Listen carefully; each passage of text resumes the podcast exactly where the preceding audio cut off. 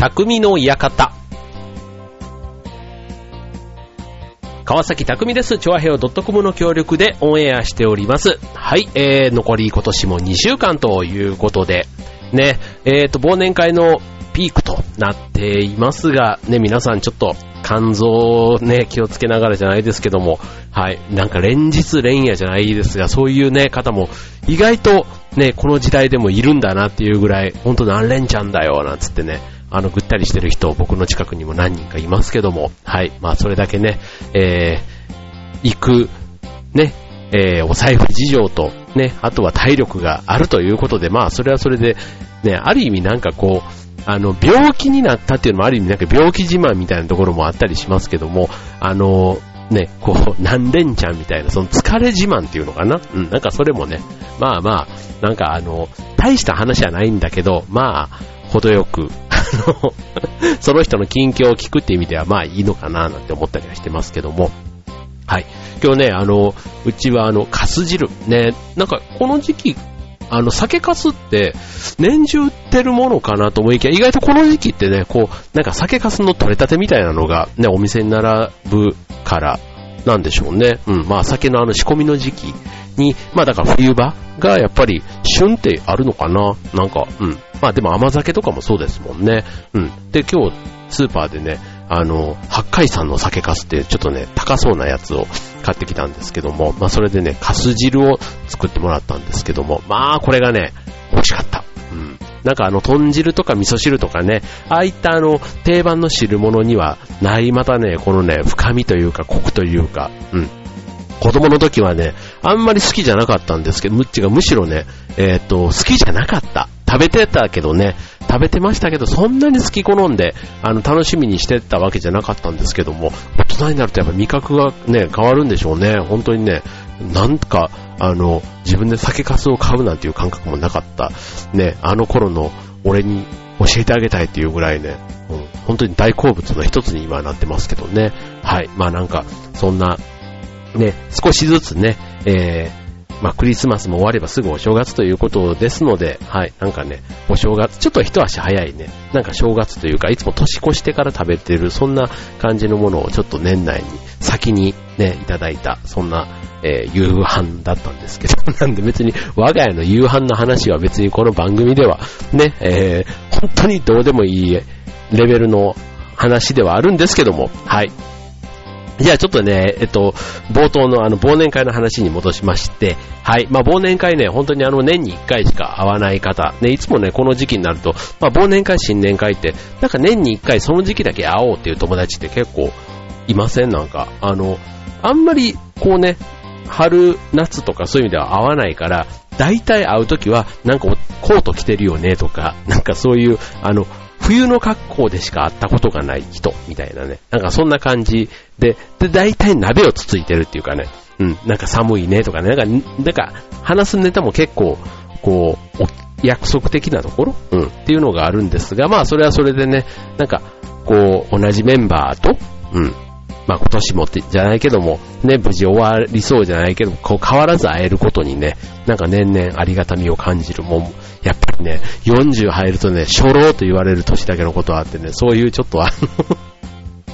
の こう勢いが、えー、なくなったとは言いたくないんですけども、はい、なんかそういうね、ほっこりした時間っていうのが、こう、いいなと思いますよね。これでもね、別に40代じゃなくても、20代うん。10代とかでも意外とそんな人っているんじゃないかなって思いますよ。なんか周り見ててもね、なんかこう、キャピキャピしてない、意外としっぽり、ほっこりしてる人たち、意外と多いなっていう気もしますので、はい。なんか忘年会、ね、大騒ぎする忘年会もいいですけども、えーしっぽりした忘年会も、まあいいのかななんて思いますね。まあただ、あの、大騒ぎする忘年会といえば、まあ、会社のね、そういう忘年会とか、まあ、それこそね、年功序列のこのね、えー下の人たちはなんか余興をするだとか、ね、そういった忘年会なんかも、最近はどうなんでしょうね、なんかでも、ありますよね、なんか部とか、ああいう大きな、ね、えー年に1回だから、部全員で集まってやるとかね、なんか、実、ね、中小企業とかだったら会社全体でやってるなんていうのもね、聞いたりしますけども、はい、まあそれもね、えーっと、年に一回の恒例行事、ね、まあそういうの好きの、好きじゃない人もね、中にはいるとは言いますけども、はい、まあそういうところでね、こう、あのー、大体なんか余興とかね、まあ好き嫌いはさておき、まあ余興ってあるじゃないですか。うん。で、これで、なんかこうね、えー、定番というか、大体その年の旬のネタというのをね、えー、取り上げるっていうのが、まあ大体こう鉄板というか、ね、ありますけども、じゃあ今年ね、どんな忘年会のネタが流行っているのかということで、まあ巷の忘年会、えー、探ってみましたという、そんなテーマでお送りしたいと思います。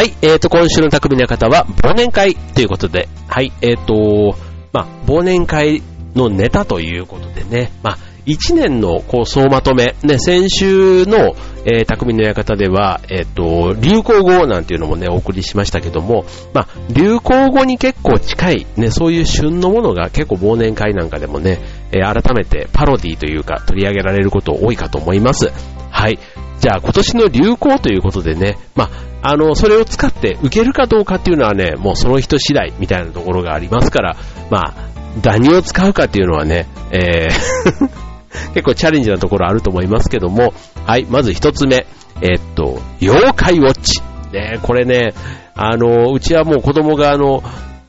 中学生とね、小学校高学年になるとちょっとね、えー、世代的には外れてるかなっていう感じですけども、小学校低学年から幼稚園とかになるとね、もうね、すごいですよね。あの、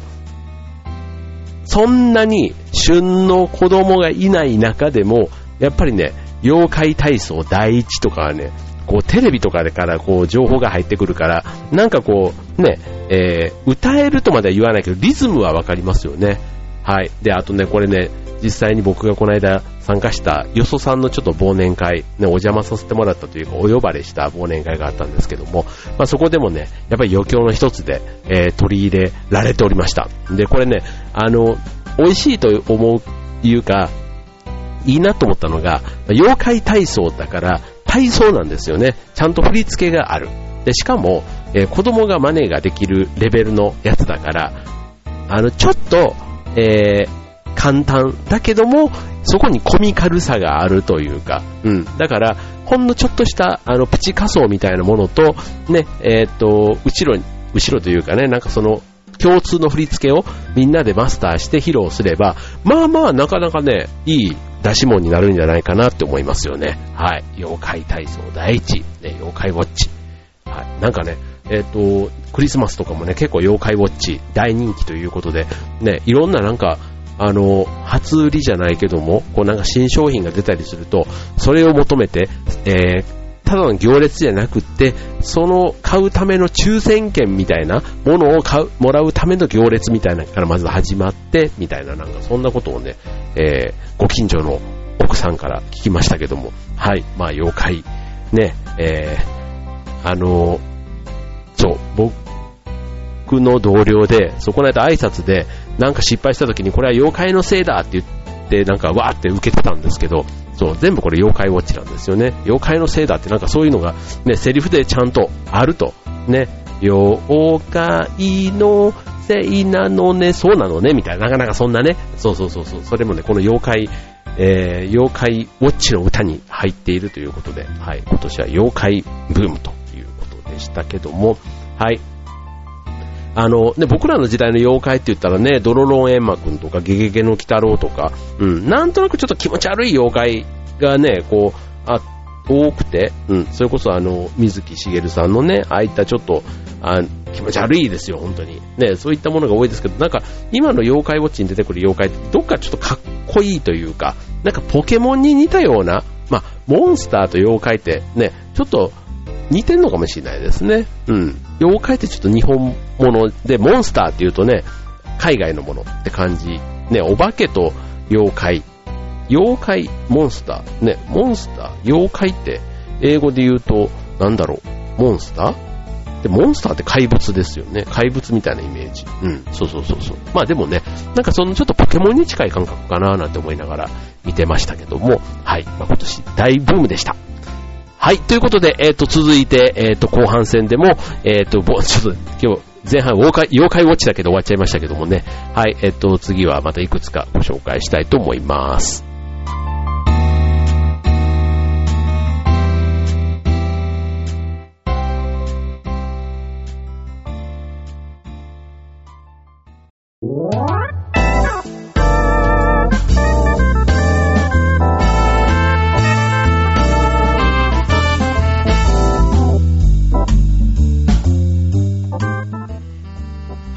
えー、ということで、今週の匠の方、忘年会のネタということでね、えっ、ー、と、ネタ系の話をしております。はい、じゃあ続いて、えっ、ー、と、二つ目です。はい、えっ、ー、と、ドブロック。ね、えっ、と、こちらもね、えっ、と、流行語大賞のノミネートされるかもって言ってたですけど、結局も、ノミネートもされませんでしたけども、はい、あの、もしかしてだけどね、もしかしてだけどっていうね、あの、これね、やっぱりリズムがもしかしてだけど、もしかしてだけどっていうね、このネタが、うん。なんかこう替え歌にも使いやすいところってありますよね。うん。だから、えっと、これね、歌う人というかね、妄想の歌じゃないですか。で、妄想の結構ね、えっと、ちょっとスケベな歌詞も入ってたりしますから、うん、これね、やっぱり歌詞のセンスと、あと歌う人のキャラ、うん、この二つが結構重要なんだろうなって思いますね。うん、だからドブロックのネタ、ね、あの失敗すると惹かれるし、ね、一方で、なんかこう、歌唱力がある、もしくはネタに相当自信がある。っていうんだとすると、うん、ドブロックのこのもしかしてだけど、ね、系のネタは使えるんじゃないかなと思いますよね。はい。まあ、ギターとね、歌というこのコラボがあってできる企画ですけども、はい。うん。なんかね、うちでもね、家のネタでたまにこれを使ったり、あの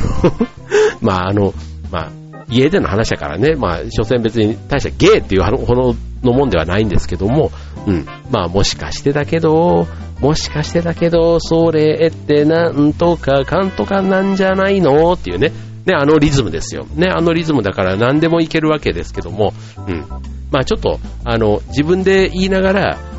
こう、なんだろう、ちょっと、これ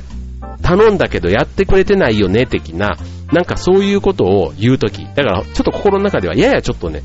自分の中でちょっとイラッとしてる時とかでも、この歌をあえて口ずさむことで、自分の怒りもなんかちょっとね、中和させて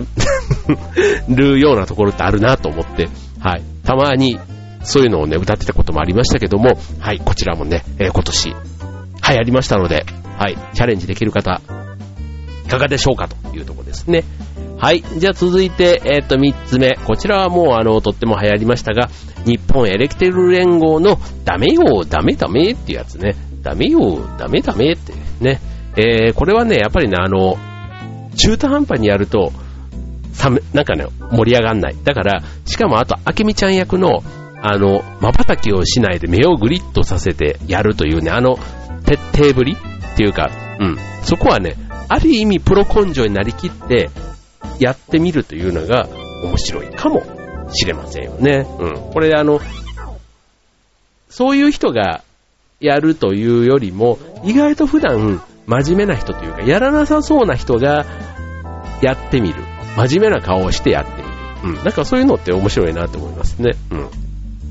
ね、日本エレキテル連合。あの、これ、ね、ダメよダメダメっていう、なんかあの一発ネタかと思いきや、あれって結構長いネタの中の、なんかごく一部らしいですよね。うん。あの、ストーリーがあって、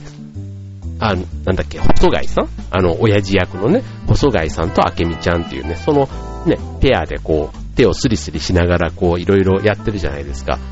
で、その、なんかいくつかの中で、ダメよ、ダメダメ以外にも、なんとか、ほにゃほにゃみたいな、なんかそういうのがね、いくつかパターンがあって、その中の一つが、たまたま、ダメよ、ダメダメと。ね、しかもこれを、なんか誰か芸能人の方が何人かそこの部分を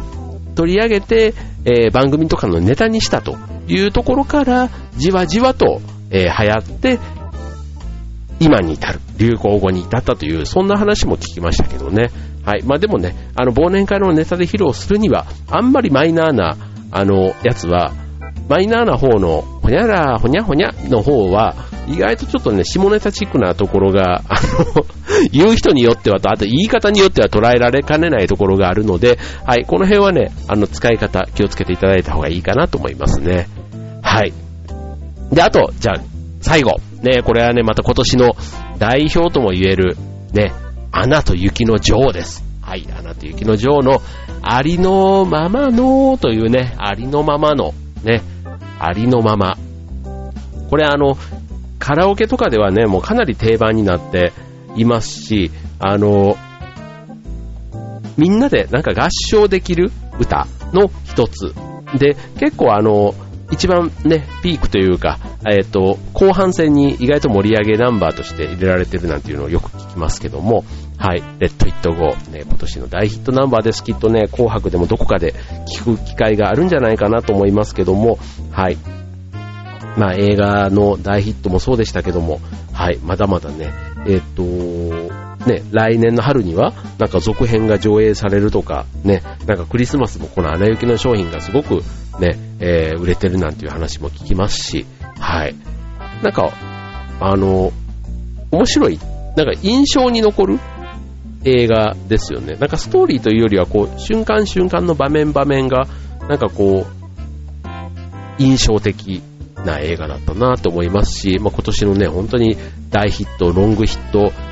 ムービーでしたから、はい。まあ、これもね、ぜひ、えー使っていただくといいのかな。なんか結構ね、大人用の仮想グッズなんかも、ね、えー東急ハンズとかじゃないけども、ああいうとこ行くと、あの、売っていて、あの、白い髪、エルサの髪型と、うん、っていうのがあって、あと、オラフの着ぐるみとね、なんか、大体、アナとエルサが出てくるというよりは、えーエルサとオラフみたいな、そのセットで、えー忘年会で仮装して登場するというパターンが比較的多いというふうには聞いていますので、はい、まあ、ちょっとね、えー忘年会にはもう間に合わないなという方は、新年会のネタとかでね、使ってみてもいいんじゃないかなと思いますね。はい、今日みたいな寒い日にはぴったりなネタかもしれません。はい。で、えー、ということでね、はい、えーと、以上、今年の忘年会で、えー使えそうなネタ、いくつかお送りいたしました。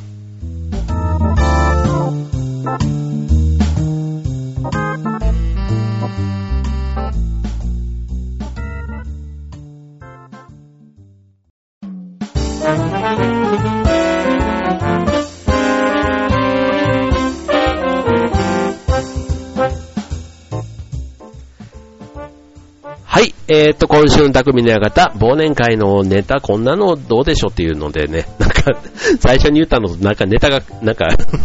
テーマが変わってしまいましたけども、はい、えー、っと、今年使えそうな、まあ、忘年会のネタといってもね、まあ、旬なネタということで、えー、お送りいたしましたけども、はい、えー、すでにね、忘年会でいくつか、このネタは見たことあるぞっていうのってあると思うんですね。はい、アナ雪のネタもそうでしたし、ね、ダメよダメダメもね、えーっと、これ、結構、使うところでう、ね、うまく使えば、かなりあの、面白い。でもこれね、やっぱりね、売れてる誰でも、あの、知っているネタだけにうまく使わないと、なんかね、一人受けみたいになっちゃうところもあるんでね。はい。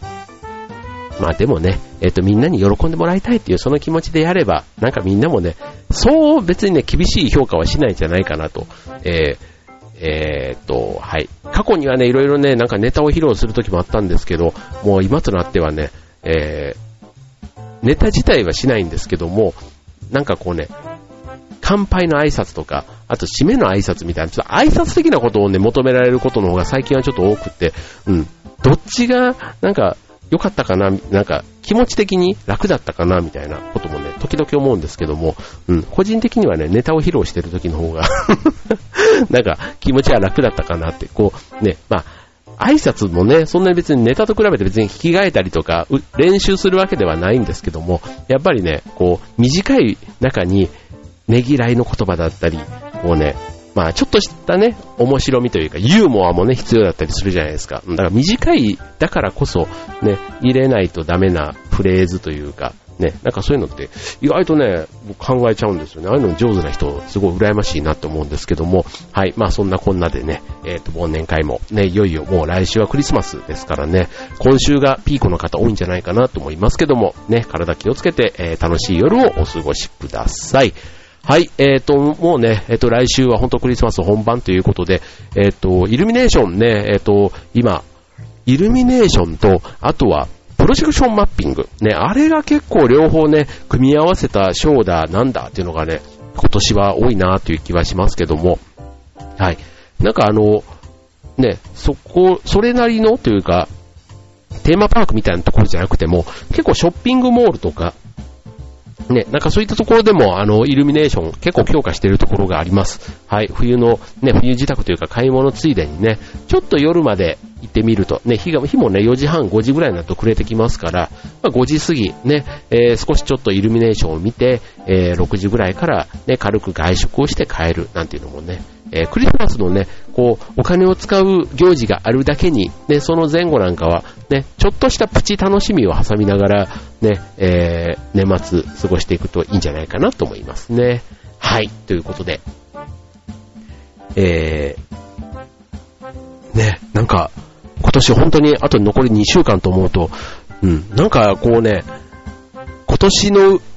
汚れ今年のうちにまあ掃除だけじゃないんですけども、いろいろまだなんかやっとかないとなって、なんかクリスマス前とかにあんまりバタバタ持っていくと、ね、仕事なんかでもそうですけど、うん、もう年明けにしてよって言われちゃうともうなんか2週間ぐらい先の伸ばしになっちゃうじゃないですか。うん、なんかそんなのでね、なんとなくちょっと気持ちもやっぱり焦る年末ですけども、はい。えっ、ー、と、風邪とかも流行ってますからね、皆さんあの、体調管理も万全に、はい、やることしっかりやって気持ちよく年越し迎えたいと思います。はい、えっ、ー、と、来週の匠の館はクリスマスイブということで、そのね、ちょっとクリスマスにちなんだネタでお届けできればと思います。今週の匠の館はここまで。バイバーイ。